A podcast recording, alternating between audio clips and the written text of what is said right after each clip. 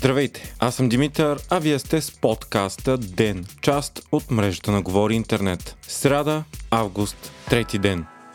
Булгаргаз съобщи, че за предстоящата зима на страната липсват четиридесет процента от необходимите за нуждите и количества газ. При това, ако и седемте танкера с течен газ, които кабинетът Петков осигури, пристигнат на време. Сигурна към момента била единствено доставката от първия танкер за октомври, а за останалите до края на годината се търсят свободни слотове, където те да бъдат разтоварени и газта да бъде доставен до България, пише Дневник. По думите на Иван Топчийски, председател на съвета на директорите на Булгаргаз, в момента има само два начина да бъдат компенсирани тези липсващи количества. Или чрез поръчка на още седем танкера от други доставчици в САЩ и Европа, или да се решат проблемите с Газпром и България да започне да плаща в рубли. Топчийски заяви, че не изключват тази вероятност. Това обаче би било голяма стъпка назад спрямо твърдата проевропейска и пронатовска позиция, която кабинетът Петков зае в последните седем месеца, напълно отказвайки България да бъде зависима и манипулирана от решенията на Русия и Газпром. Все повече че обаче се засилват опасенията, че служебното правителство на Румен Радев може да обърне напълно тази тенденция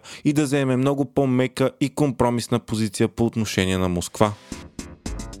Ръководството на Агенцията за храните БАБХ е създало умишлено схема за източване на държавен ресурс, съобщи бившия заместник министър на земеделието Иван Христанов пред Нова телевизия. Става дума за инсинераторите, в които се изгарят умрели животни. Оказва се, че много животни са били изгарени по няколко пъти и така държавата е била ощетена с почти шейсет милиона лева, които въобще не са стигнали до реална дейност, а просто са били откраднати. Последния си работен ден той подаде сигнал за измама в ГДБОП.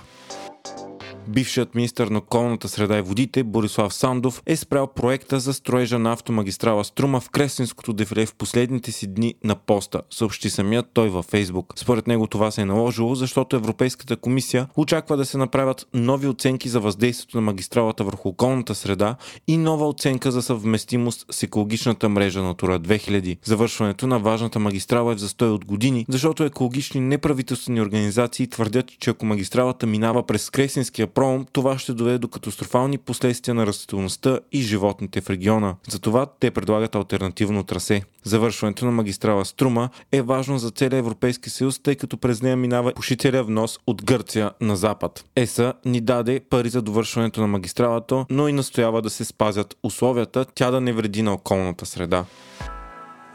Въпреки огромните протести на Китай, председателя на Американския конгрес Нанси Пелоси вчера посети Тайван. Това е най-високопоставеният американски представител, посетил Тайпе от двадесет и пет години насам. А посещението идва в момент на все по-агресивни действия от страна на Китай към Тайван, чиято територия Пекин смята за неизменна част от себе си, която рано или късно ще се присъедини към нея. Според Китай посещението е нарушение на суверенитета на страната. САЩ признават политиката на единен Китай и признават, че има само едно китайско правителство, с което поддържа дипломатически отношения. В същото време обаче Америка има изключително силни неофициални връзки с Тайван, включително като и продава оръжие. В отговор на пътуването Китай стартира големи морски и въздушни бойни учения на едва около шестнадесет километра от Тайван, като част от тях могат да навлязат и в териториални води и небе на островната страна. Реално военните учения ще парализират едни от най-натоварените морски пътища в света и ще представляват временна водна и въздушна блокада на острова. Самият Тайван, Пелоси бе посрещната с еуфория както от правителството, така и от хиляди граждани, които излязоха да я посрещнат по улиците. Самата тя изрази железен ангажимент на САЩ към Тайван. Посещението е историческо и показва силната готовност на Америка да защитава Тайван на всяка цена. Това води обаче до върховна точка на напрежението между Китай и САЩ и е тест да се види докъде Пекин е готов да стигне за възпиране на чуждестранната подкрепа на Тайпе. Самите политици в САЩ обаче са силно разединени по отношение на посещението, като Белият дом му се противопостави, а президентът Джо Байден каза, че военните смятат, че то не е добра идея. Въпреки всичко, повечето експерти са на мнение, че шансовете за реален военен конфликт са минимални заради огромната икономическа свързаност между Китай и САЩ, които биха се самоунищожили в случай на замразяване на отношенията си. Подобно нещо би направило последиците във войната в Украйна да изглеждат като незначителни и би довело до колапс на световната икономика и глобализация. САЩ внасят повече от всякога от Китай,